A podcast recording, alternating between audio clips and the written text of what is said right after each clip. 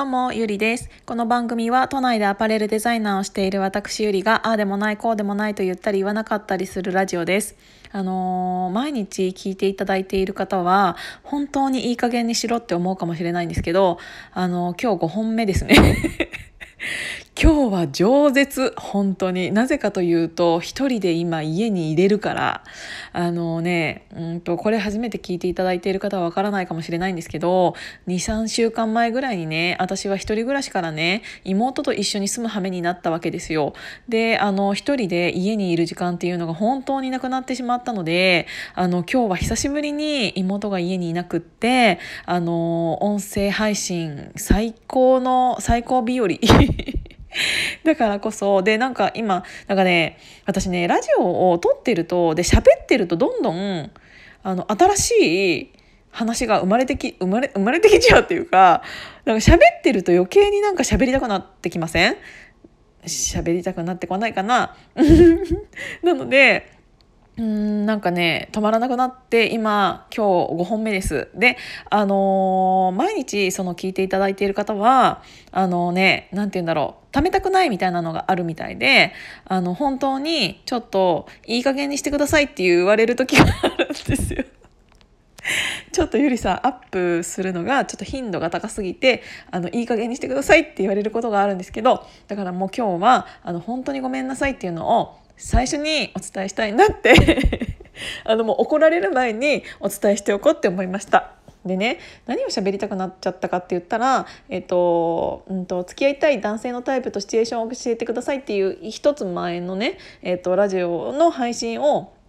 していたらちょっとあって思ったことがあったのでまあ全然関係ないんだけどね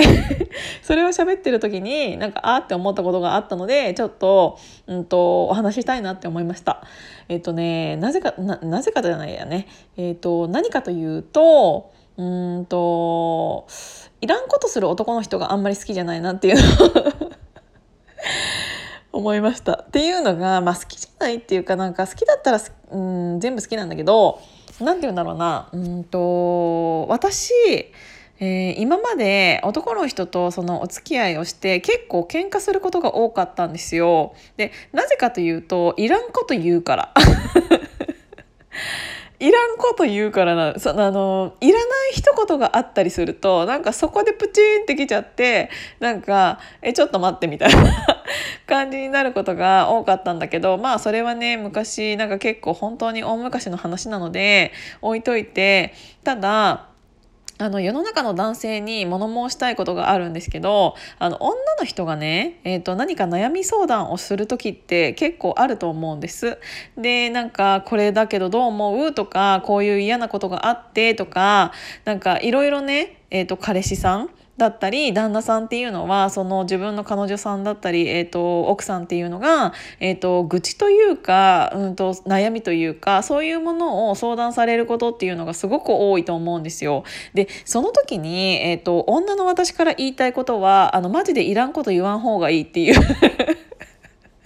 それに尽きるんだけどどういうことかって言ったらあの女の人がね何かそういうのを言っている時って別にあなたの意見が聞きたいわけじゃないんですよ正直。あの全員が全員そういうわけじゃないかもしれないんだけど私の場合とかあと私の周りにいる女子は大体そ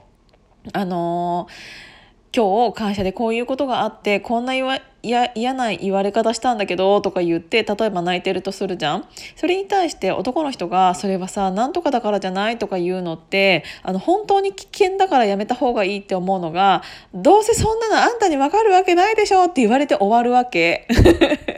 絶対今までそういうのを経験した男性の方って多いと思うんですけどあのねそういう時に女の人がしてほしいのってなんか大丈夫だよ俺はお前の味方だからねっていう本当にそういう一言だと思うんですよ。なんかお前の意見はそもそも聞いていなくって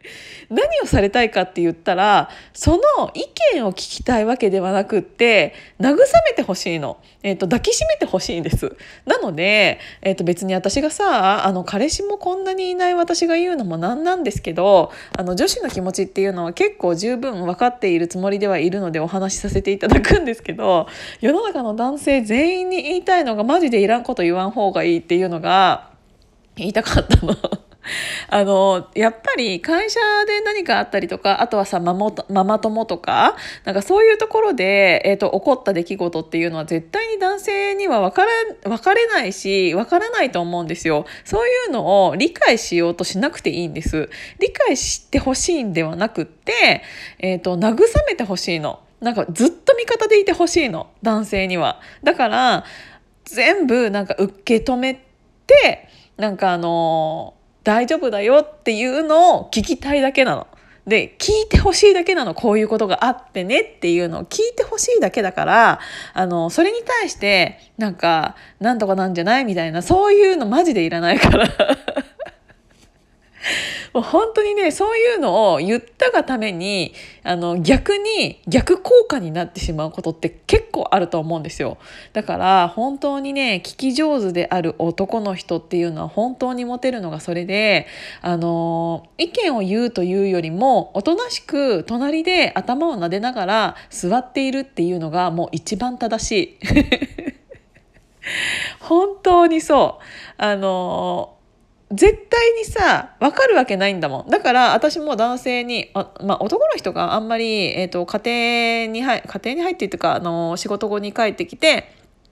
仕事から仕事から帰ってきてえっ、ー、と何て言うんだろう。お仕事の悩み相談を奥さんにすることっていうのはあんまりないかもしれないけどでもそういう時に言ってほしい言葉ってまあこれは男性も同じだと思うんだけどなんかそれでさ奥さんとかさ彼女さんにさあこういうことがあってさみたいなんで例えば愚痴ったとしてそれをなんかあの言い言って言い返してくれる言葉が「えそれってあなたがこうにしたらもうちょっとこうなるんじゃない?」とかって言われたところで「は?」ってなるじゃん「お前に何がわかるんだよ」って絶対なるじゃないですかそれと本当にだってそ一緒だよだからわかるわけないのその時の状況が。わかるわけないんだから知ろうとしなくてよくってそうなんだね大変だったね辛かったねっていうのを承認欲求だよねもう承認してほしいのだからあの旦那さんとか彼氏さんとかそういうのに求めていることっていうのは